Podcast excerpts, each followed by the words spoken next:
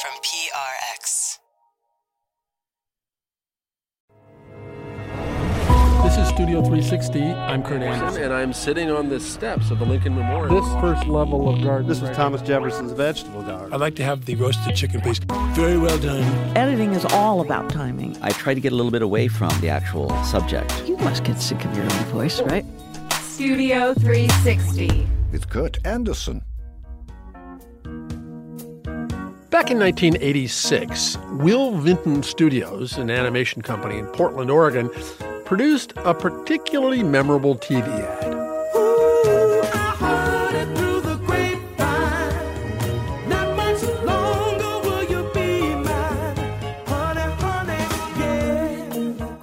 Those, of course, are the California Raisin, the sunglass wearing claymation characters, doing an oddly literal version of I Heard It Through the Grapevine. It became a huge ad campaign back in that three TV channel day and an actual cultural phenomenon with record albums and Saturday morning cartoon shows. That same year, Will Vinton Studios unleashed another claymation advertising character, this one for Domino's Pizza. This creature also got famous, but even more through serendipity and misfortune, infamous. Our producer Sam Kim has the story, which begins with the creative director of a now defunct advertising agency in Michigan that created the character. It was over the top, you know, it was big, it was expressive, it was colorful, it was loud, you know. It, it, underneath that suit, he probably had big hair. My name is Ernie Parrish, and I was the uh, executive vice president and creative director on the Domino's Pizza Noid campaign. You know, it's 1980, 84. Crazy stuff's going on. I mean, it was kind of a grand time for advertising. Brooke Shields is doing the Calvin Klein ads. You want to know what comes between me and my Calvins? Nothing. Energizer Bunny. They keep going. And Where's the Beef? At Wendy's, you get more beef and less bun. And Domino's Pizza is essentially in a two horse race, then, right? It's Pizza Hut was the, the in store dining place. Let yourself go to Pizza Hut. Let yourself go to Pizza Hut. Domino's Pizza was the delivery place.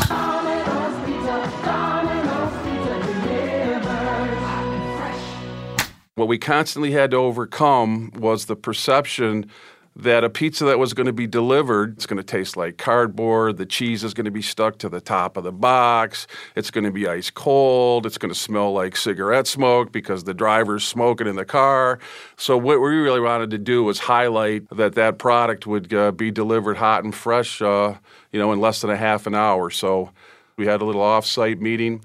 guy by the name of Tom Masters came up with the idea, you know, maybe we could come up with a bad guy I was like, wow, a bad guy. Part of the discussion was, you know, what are we going to name this thing? And the guys and gals at Domino's called themselves Dominoids, and it was just kind of a little internal thing. Matt Thornton was a writer, and Matt said, why don't we just call him Noid? It was just short for Dominoid. It's one syllable. I love one syllable names. That's cool. Let's go with that. It basically became just a personification of all the things that could go wrong he was a little bit like Wiley Coyote. At that point in time, I had seen some early clay animation work by Will Vinton Productions in Portland, Oregon. They had did some Nike commercials, and visually, I just love the way that clay stuff looked. So we kind of just gave them our sketches, gave them our thoughts, and they had a guy on staff there uh, by the name of Barry Bruce. He took our little guy and put him in a skin tight rubber suit with those big ears. And he talks about how these ears can do anything. You can tie them in knots, you can grab them, they can droop. I was going, wow, all of a sudden, this is not a guy, this is a Noid.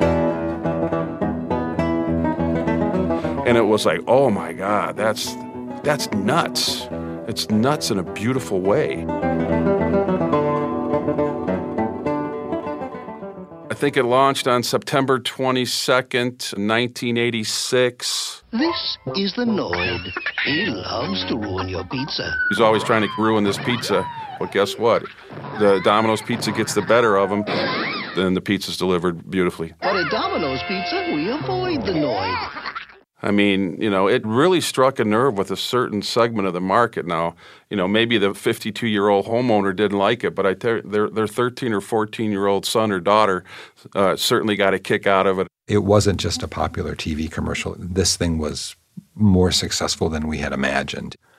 My name is Tim McIntyre. I'm Executive Vice President of Communication, Investor Relations, and Legislative Affairs at Domino's Pizza. 33 years ago, I was. Uh, I was a junior woodchuck. I was uh, an editor in our communication department. We were getting letters, we were getting phone calls. Customers were going into our stores asking if there was Noid stuff available, and it really just became a groundswell. And the people who run our uh, equipment and supply division started working with other vendors to create t shirts, Gumby like plastic collectible characters, games. There was a Noid video game. Then he makes all these cameo appearances. You know, he was in Michael Jackson's Moonwalker video. Michael Jackson! Michael Jackson! Essentially, it just kind of caught fire a little bit. Until ultimately a tragic event. There was a, um, a young man named Kenneth Lamar Noid who, uh, from all accounts, had some mental health issues. He must have heard we're avoiding the Noid far too many times, and he began to internalize that. Here's some news the Noid won't like. Only our pizza is guaranteed to avoid the noise. So avoid the noise. Avoid the noise. Avoid the noise. Sorry, noise. The Noid just can't beat the best. And came to believe that we were somehow targeting him individually for ridicule and he needed a way to get back at us and so he went into one of our stores it was domino's pizza on buford highway in chamblee georgia. One of the employees in the store was sean burnset i think i was 21 it was in 1989 my job was to open the store and kenneth lamar noid came to the door. He was tall. I remember he's probably six one. I opened the door and um, went behind the counter to take his order, and he immediately pulled out a gun, came around the counter, and he says, um, "I want hundred thousand dollars." He was explaining to me that he felt that Domino's Pizza owed him money because of the Avoid the Noid commercials. He told me I needed to get Tom Monaghan on the phone, and Tom Monaghan, I believe, was the owner of Domino's Pizza. I picked up the phone and called the only number I, I knew I could get through to, and it was the Domino's Pizza Safety Hotline. I told the lady, I said, "There's a guy here, says that he uh, wants hundred thousand dollars." So the lady started laughing. I'm pretty sure she thought it was a joke. About a second or two later, Kenneth uh, pulled the trigger on his gun and fired a couple of shots into the ceiling, and the lady's demeanor immediately changed. Um, he said it where the lady on the phone could hear, if any cops show up, I'm going to kill him. Then he hung up the phone. 22 year old Kenneth Noid kidnapped two Domino's workers with a 357 handgun. Immediately, all the phones started ringing off the hook. We answered one of the phones, and it was the hostage negotiator trying to negotiate with Kenneth. He wanted $100,000 and a private plane to take us to Mexico. And we did gather the owner of the company at the time, the heads of operations, got together to say, what can we do? The owner of the company had a private plane at the time and was willing to make it available if that would help get the team members out of the store. And as the hostage negotiator was talking, I could tell from my end if it started to upset Kenneth. You know, he would just get angry and so I'd immediately kind of start trying to calm him down by maybe sort of taking his side, if that makes sense. One of the things that he had me do is make him a pizza. He ordered an extravaganza. I do remember that. And he wouldn't allow me to cut it. I think that he feared that I was going to maybe come at him with a pizza cutter. I'm not certain. You know, it was one of those times in the corporate office that you literally saw people biting their nails. You'd get a phone update and then they'd hang up and you'd have to wait for the phone to ring for another update. Noid, who police say was acting irrationally, at one point wanted a book called The Widow's Son. Police brought the book but wouldn't give it to him unless a hostage was released. Kenneth was going to finally let a police officer in to speak to him. I sort of had some of his trust because, you know, I was trying to be sympathetic to his situation. I made him pizza. For whatever reason, he chose me to go to the front door. He was probably eight feet from me. He could have shot me for sure. I just finally just grabbed the door, opened it up, ran out. During a six hour standoff with police, hustling Domino's employees literally ran out on the gunman when his back was turned. The gunman gave up just before 5 o'clock, surrendering himself and a snub nosed 38. I remember people going from nail biting to hugging. Police say Noid will be charged with two counts kidnapping, two counts aggravated assault, and theft by extortion. Police I don't hold on to anger or any animosity towards him. I did for a very short while, but I did know that he had mental issues, and to me, that was a way to kind of justify, at least in part, what he did. But I just don't remember ever harboring a whole lot of anger towards him. I really don't. Then the questions came from national media about whether we were going to uh, get rid of the ad campaign. And we didn't.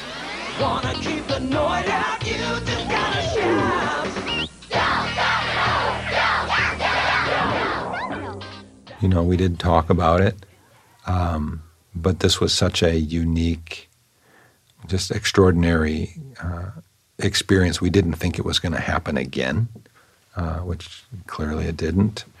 One of the things that I think about is is this something that a reasonable person would blame on the brand, would blame on the company? Did we do something that's our fault? And in asking that question six or seven ways about the Noid, we couldn't say yes to any of them. There's no way we'd have ever, ever in a million years imagined something like that, nor in a million years could we ever have prevented something like that. You know what I mean? That's how you rest your head on the pillow and, and just feel sorry for the situation. And I believe it was in 1995, uh, Kenneth Lamar Noid took his own life. In 1995, Noid, the man, committed suicide. Subsequently, Domino's terminated the Noid. And that's when Domino's stopped using the Noid character. You know, there's a lot of information out there. There's, if you look these things up, you'll see that this, this tragedy of this young man is credited with the end of the Domino's Pizza Noid campaign. And the two things happened, but the two were not related. The Noid campaign ended in, I believe, in late 91 or early 1992, but Ken took his life four years later or something like that. So it certainly wasn't part of the reason that the campaign uh, ended up going away. You know, the Noid was a phenomenal ad campaign, but five years later, people know what pizza delivery is. If the idea was to educate, quote unquote, educate consumers about pizza delivery and what could go wrong and what should go right, then the Noid accomplished its purpose. We tried our best to set the record straight, but then it's one of those things where you hear the story, it's sensational, it's bizarre, and myth becomes fact. And uh, just the resurrection of this discussion has moved me a lot, actually, in the last few weeks. I lost my son to mental illness uh, two years ago, at about the same age that Kenneth probably passed away. I, I, uh, it's a it's a pain that I live with every day that'll never go away. So this situation is very difficult for me to talk about, but I feel very passionate about it. It's just something you cannot predict, something you would never even possibly think about, something that you can't explain, something that doctors can't fix, something that Kenneth's parents couldn't do anything about, something that Kenneth couldn't do anything about. And it's so you know, do, do I have do I have guilt over naming the character the Noid, knowing what I know now? No, I don't have guilt over it at all. I couldn't have prevented anything, you know. But I just feel so much compassion for uh, any uh, of his family members. I don't know them. I'd like to give his mom a hug. I'd like to give his dad a hug. Uh, I don't want. I don't think it's fair for anybody to think that, that their son's death is brings a little bit of a smile to someone's face just because it's so odd. Uh, they don't deserve that. It's not right. It's inappropriate. And you know, at this point in time in my life, I, I take this stuff very, very seriously.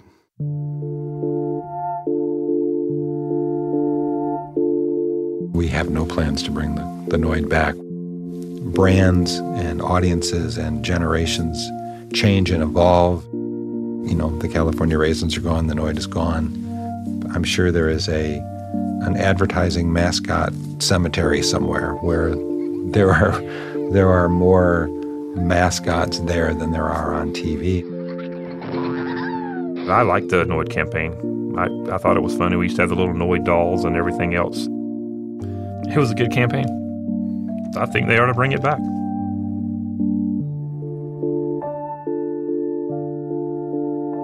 Studio 360's Sam Kim produced that story.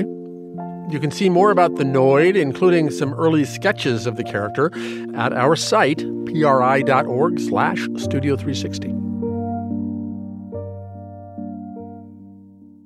Coming up, In New York, there is an inverse relationship between a woman's dress size and the size of her apartment. Before Nell Scovell wrote for The Simpsons, Late Night with David Letterman, and Murphy Brown, she wrote aphorisms like this for My Old Magazine. A size 2 gets a 14 room apartment, a size 14 gets a 2 room apartment. I talk with Nell Scovell about how she went from Spy Magazine reporter to big time Hollywood TV writer and the creepy men she encountered in writers' rooms along the way. That's next on Studio 360.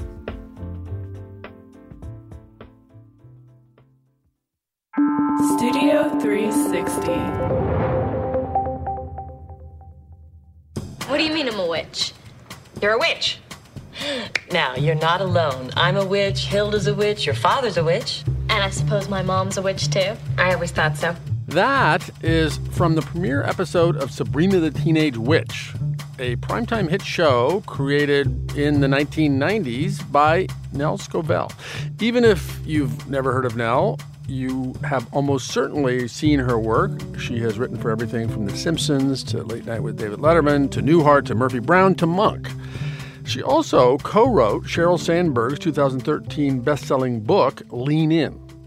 Now, Nell has just published her own book, her first, a memoir called Just the Funny Parts, which is a candid and funny portrayal of her 30 year career in a very male dominated part of show business. But before she broke into show business, into TV, Nell got her start as a professional funny person in 1986 at a magazine, which I had just co founded. We met at Spy Magazine, where I was hired as the first reporter. And you were like 25, I'm thinking? That's right.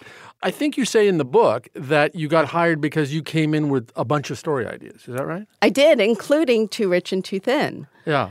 Which uh, the, one of your most famous stories. It was, and one which, if you recall, you said could not be reported because women wouldn't talk about their weights, and I was like, no, these women will. Yeah, and no, and you were clearly right. I, I, I still love it. I still love the way it looks. Designed, by the way, by this person who designed uh, your cover, Alexander Alex Isley. Isley of your book. Can you read the first line of this piece, which I've brought with me? Sure. In New York, there is an inverse relationship between a woman's dress size and the size of her apartment. A size 2 gets a 14 room apartment, a size 14 gets a 2 room apartment. Which is a brilliant aphorism. I mean, you know, uh, Oscar Wilde, Dorothy Parker. Uh, it's great. Uh, was that a joke you had and you were just waiting for the right moment to stick it somewhere? Well, the Duchess of Windsor famously had a pillow on her sofa that said, You can never be too rich or too thin. Um, and among high society, it, it was considered ultra chic to be the smallest size possible.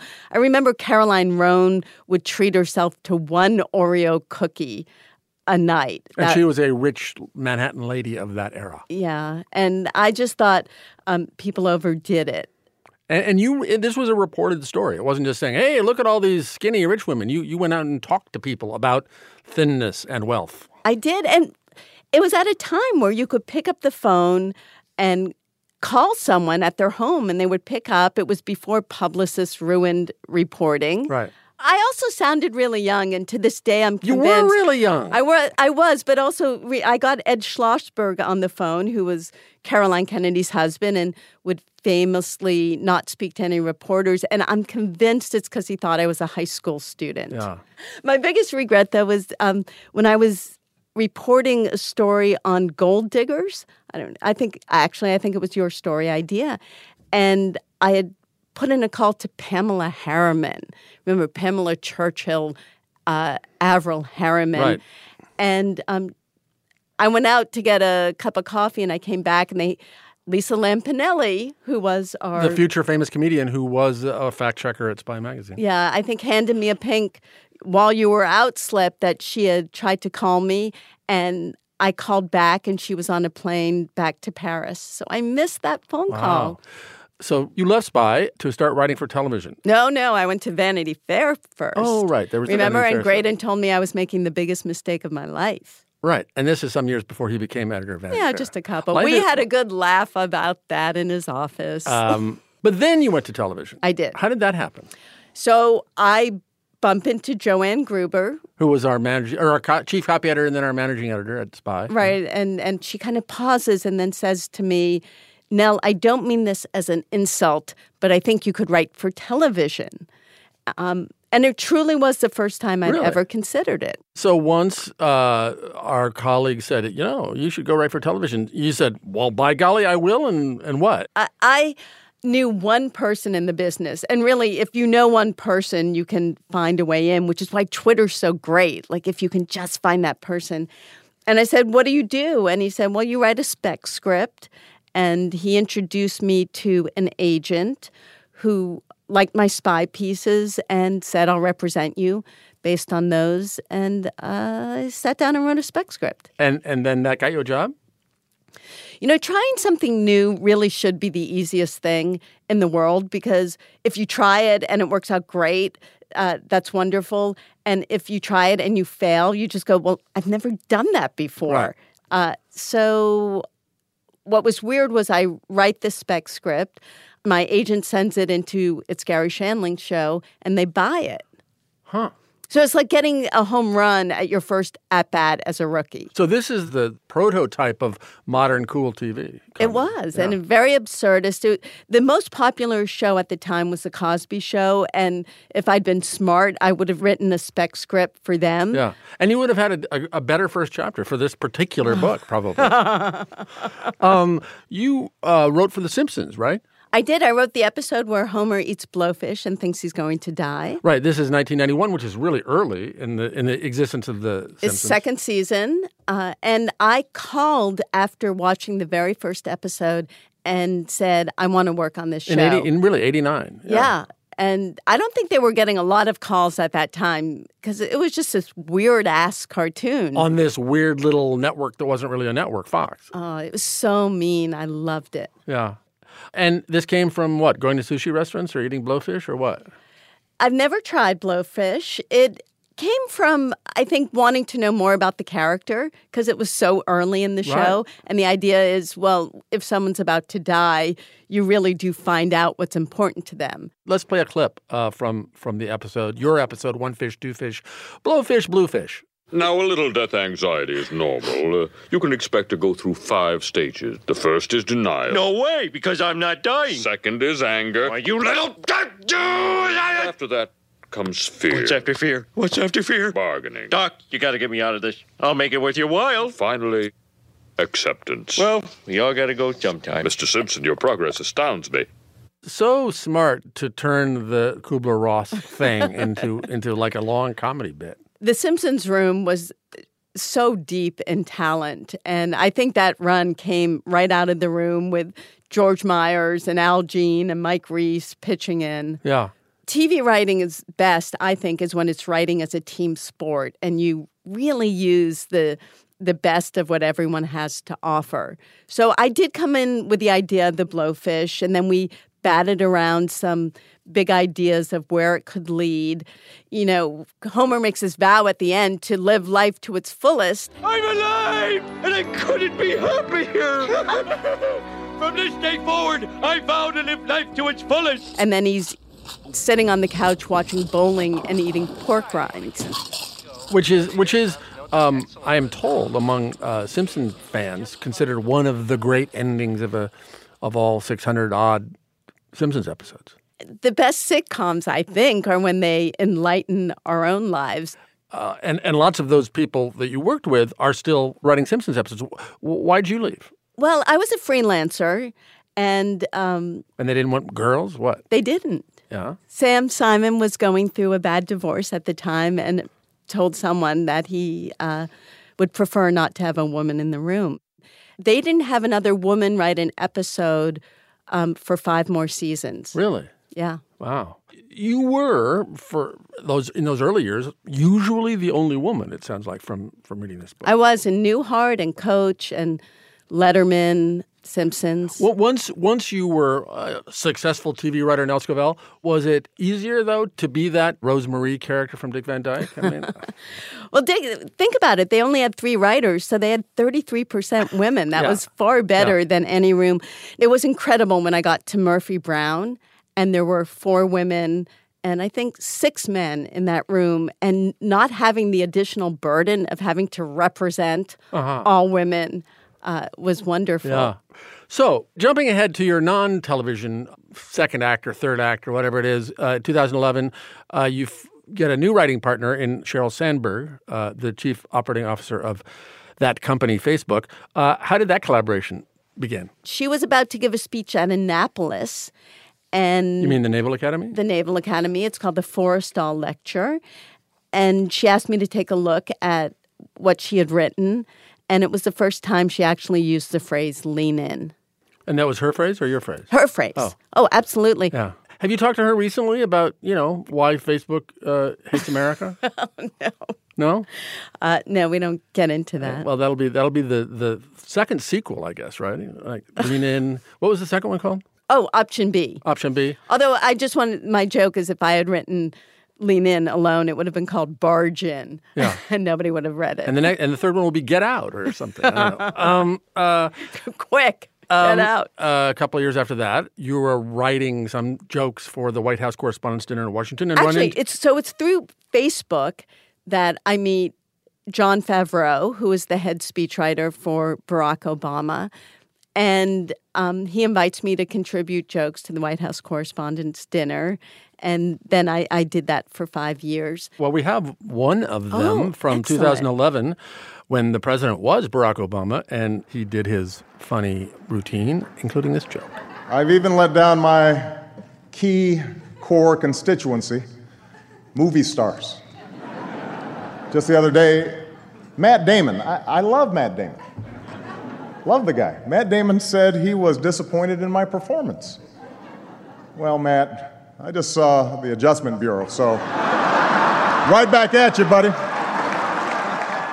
And that one was um, a nail biter because I'd written it and Jon really liked it and it was in the script. And then the morning of the speech, Jon wrote me and said, um, the president has cold feet. He's worried he might offend Matt. And I wrote back, I saw the Adjustment Bureau. Truth is a defense. Uh, your work as an Obama comedy minion is just one chapter of Just the Funny Parts. Uh, So, what is the overall response you want from readers uh, after they've read the whole book? I would hope laugh. I, I think, um, you know, I called it just the funny parts instead of just the angry and bitter parts. Right. I hope it's like equal parts about comedy, about writing, about feminism. And I think it's pretty eye opening for men. I do really want men to read the book. And I always say, come for the Simpsons, stay for the feminism. Uh, Nell Scovell, thank you very much. This was just uh, a pleasure, as is your book. Oh, well, thank you for teaching me how to write, Kurt. Nell Scovell's book, Just the Funny Parts, is out now.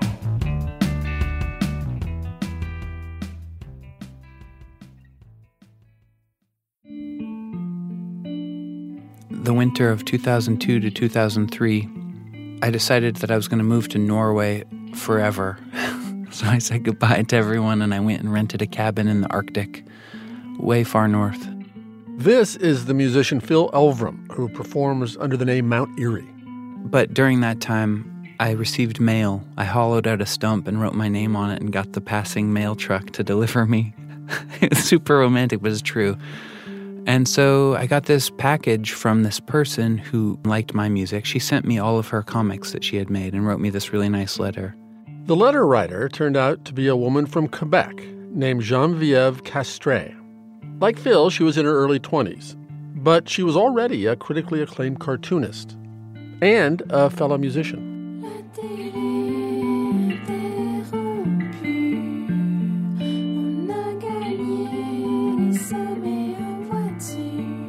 And I had heard about her. People were like, Phil, you got to meet this person, this French Canadian. She's amazing. I think you're destined to know her. So we started our correspondence then. We met in person the next summer, and it was kind of instant. They were married within a year.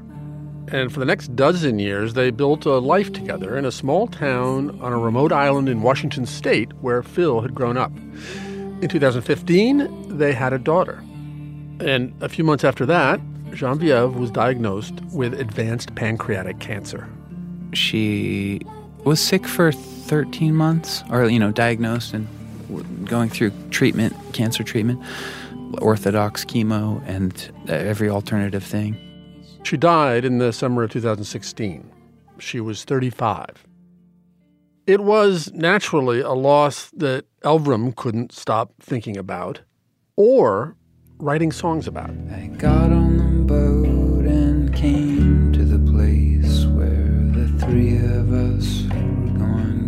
our house. If you had lived. Last year, he released an album of songs about Genevieve and her death and his responses to it called A Crow Looked at Me. It is as sad as you'd imagine, but it is also sublime. The music magazine Pitchfork called it one of the best albums of 2017, saying that it makes us feel less alone and it reminds us to go easy on ourselves. And Phil Elverum has now followed that up with a kind of sequel called Now Only. So these two albums, this brand new one and the one you put out a year ago, are, are extremely beautiful. Thank you. I want listeners to get a sense of what we're talking about. So uh, if you could play a song, that'd be great. Oh, okay. And this one first is going to be what? Earth. Earth. I don't want to live with this feeling any longer than I have to. But also, I don't want you to be gone. So I talk about you all the time, including the last day that you were alive. And I hang your pictures up around the house for me to surprise myself with and cry. Everybody that used to know us seems concerned. But if they knew that when you enter my mind, I'm full of the love that illuminated our house for all those years and made this dancing child who tears through the days with a brilliance you would have deepened and sang along with, but you're sleeping out in the yard now. What am I saying? No one is sleeping. You don't even have a dead body anymore. It was taken away. I went and wrote a check and got a cardboard box full of your ashes and a little plastic bag with your necklace. And I drove back home, truly alone. I guess I didn't bury it deeply enough when I poured out your ashes beneath the three witch hazels that you planted in the yard a few years ago in a triangle for us. Where me and the kid were rolling in the grass the other day, and I saw actual chunks of your bones, bleached and weathered, unerasable. You're still out there in the spring upheaving coming out of the ground into air. It's that exact fragment, your finger that once caressed me not that long ago. I still can feel it. And it's that other shard, a piece of your skull that once contained the wild brain that used to overflow with loving. Undiscovered and gone. And now just shrapnel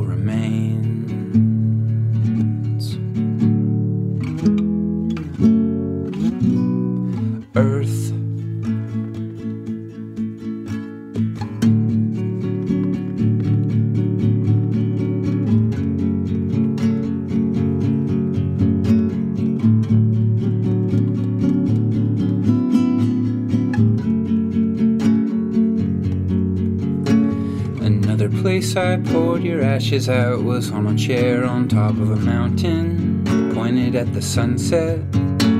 I went back there last week after a year has passed and noticed that the chunks of your bones that haven't been blown away are indistinguishable from the other pieces of animal bones brought there by coyotes, vultures, and gods.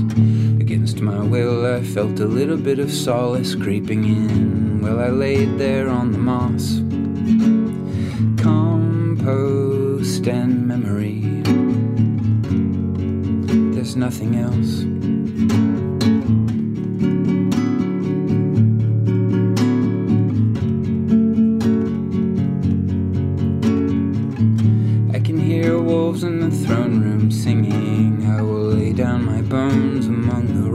And roots.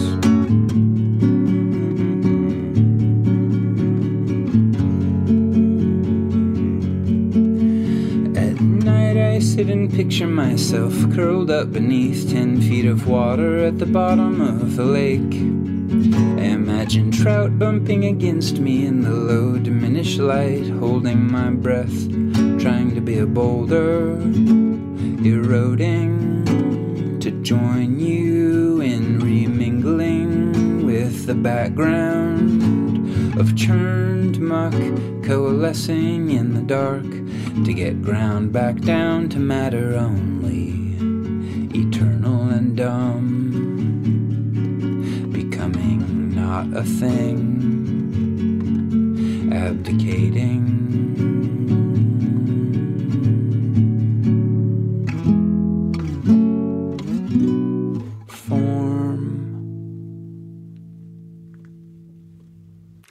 That's Phil Elverum singing Earth from his new album Now Only. I, I, I am uh, I am not an easy crier, but that and that's the second time I've heard that song. And before I hadn't met you, and it was just on a computer. Uh, but it choked me up then, and, and and it was all I could do to keep it contained this time. It's a beautiful, beautiful. Thank you. Unlike any song I've ever heard song. Thanks. Yeah, it's about cremation.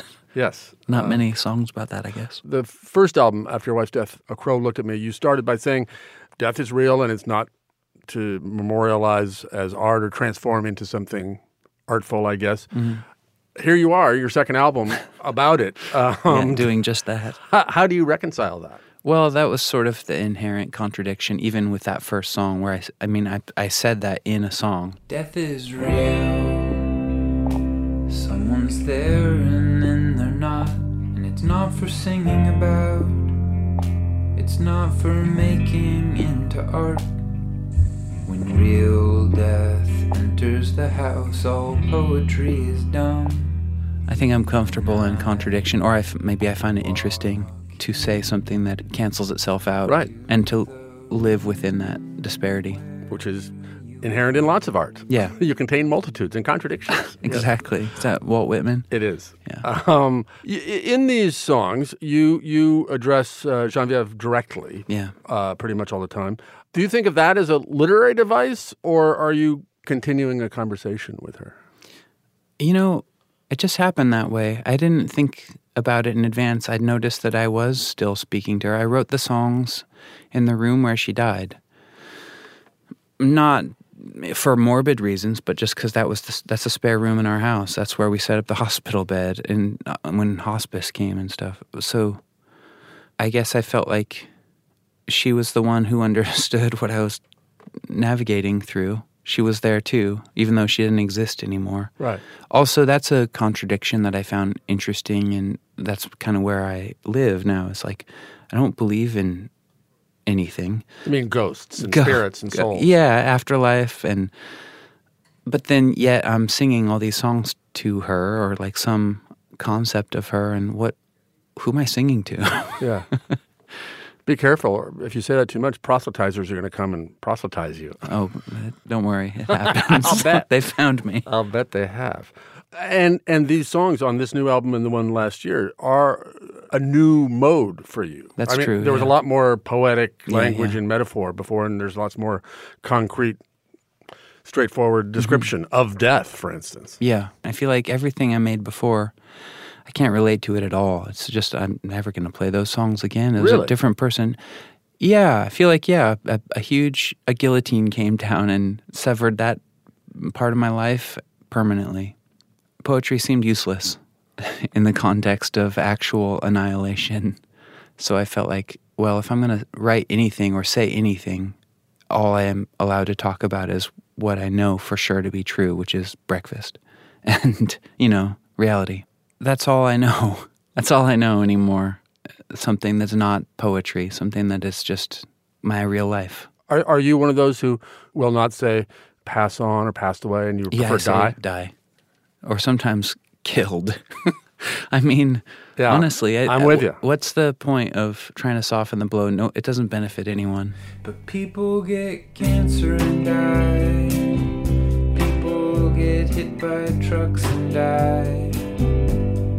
People just living their lives get erased for no reason, with the rest of us watching from the side. I understand you have a new songwriting ritual about literally how you write songs. Can That's ta- true. Talk yeah. about that. For these, I wrote them all on paper with a pencil on these special pieces of paper. Special in what way? Uh, they were l- long scroll type pieces of paper that Genevieve had letter pressed on many years ago as a Christmas present for people in my family. She made some like nice stationery, but they we had these leftover scraps from that time that were these long scrolls, and they just fit the shape of these songs that I was trying to write. Lots of words, l- vertical, and I've got them in my guitar case right there. but- Really? yeah. Can I see one? Sure. Yeah. Wow. Yes. It's it, they're they're like uh, two feet long or more, and and like some artifact from the 1930s or something. Yeah, there's lots of words in these songs. I'll say. uh, This wow. one- one's really long. Uh, that, that one's yes. That one is four sheets. That one's four feet long. That's Yeah, so some incredible. of them I had to tape them together and And is this this is new for you? You didn't used to do this? no, and I keep doing it maybe out of a little bit of superstition because these are special pieces of paper and actually I have just a few pieces left, so maybe that's how many songs I have left. Well, that's interesting. That will be a self-ending thing for this Mhm. phase, maybe. Yeah, or maybe I can letterpress some more. and it's it, it is so interesting to me. Oh, You are a non-believer. You're Mhm. you're creating all these various rituals as people have for Mhm. eons around around a death. hmm Things take on sign. A, the a crow looked at me is the title of the thing, so that means there's significance in the world. This bird that is just a bird, but it looked at me, and what does that mean? And so, yeah, this uncomfortable acknowledgement of that feeling of attaching significance to insignificant Right. things. Genevieve wrote and and drew a, a final children's book, which is lovely, uh, and, and being published later this year. Yeah, she got this idea that she wanted to make a book for our daughter, and It's called A Bubble. A bubble, and it's about a mom who lives in a bubble where she can't break through the bubble to interact with her child. And it's just all portraits of them, of our daughter and, and Genevieve. And she was working on it in her literal last days. She was on oxygen at her desk. She was devoting everything to it because she was going for the big win of surviving. So her idea was like, if I throw everything into surviving, then I'll get to be alive. And even as she knew that it wasn't happening at the very end, I think she was still focused on finishing this book. She didn't quite finish it, right? No, and so she didn't draw the bubbles around the characters, for example. So a friend of our, ours, Anders Nilsson, who's also a graphic novelist, went through and brought it to the point of publishability. What, would you be comfortable reading a little bit of it to the listeners? Oh, sure.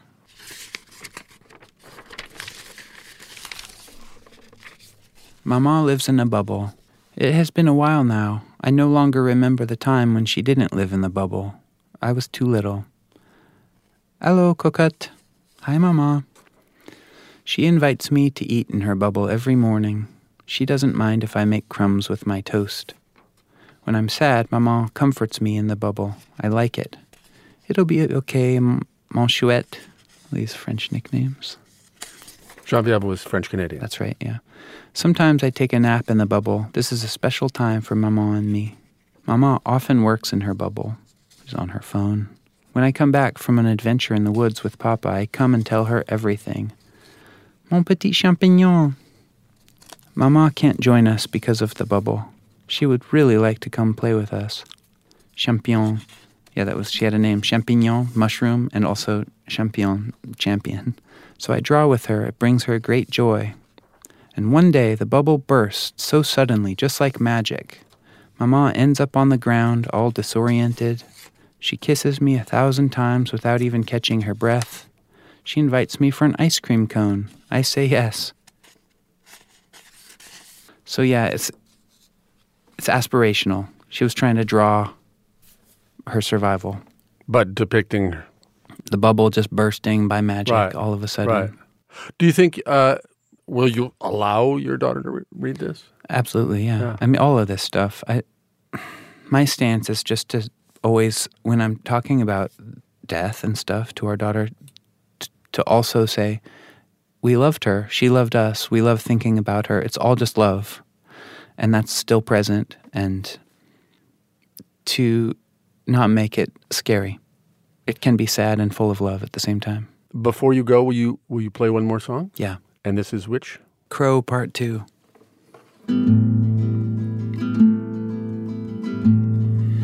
A crow that's being dreamed by a child who's being carried through the forest, sleeping, wondering in her twilight half awareness where her mother went.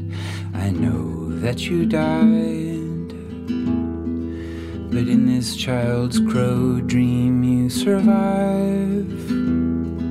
Beneath layers of magical, symbolic wild animals inhabiting the edges of our fogged over consciousnesses, grasping for something to hold, something old, like a name cut into a stone, or a bird that will make eye contact.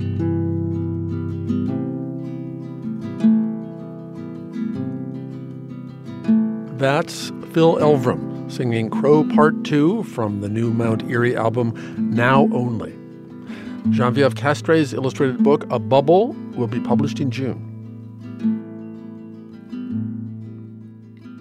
And that's it for this week's show. To make sure you never miss an episode of this show, you can and should subscribe to the Studio 360 podcast on iTunes or wherever you get your podcasts. Our executive producer is Jocelyn Gonzalez. our senior editor is Andrew Adam Newman. Our show was mixed this week by Whitney Jones. Our producers are Sam Kim. Evan Chung. Zoe Saunders. Lauren Hansen. Tommy Bazarian. and our production assistant is Morgan Flannery. I am Kurt Andersen, and I thank you very much for listening.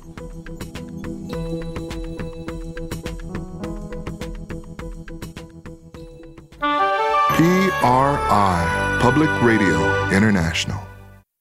Next time on Studio 360,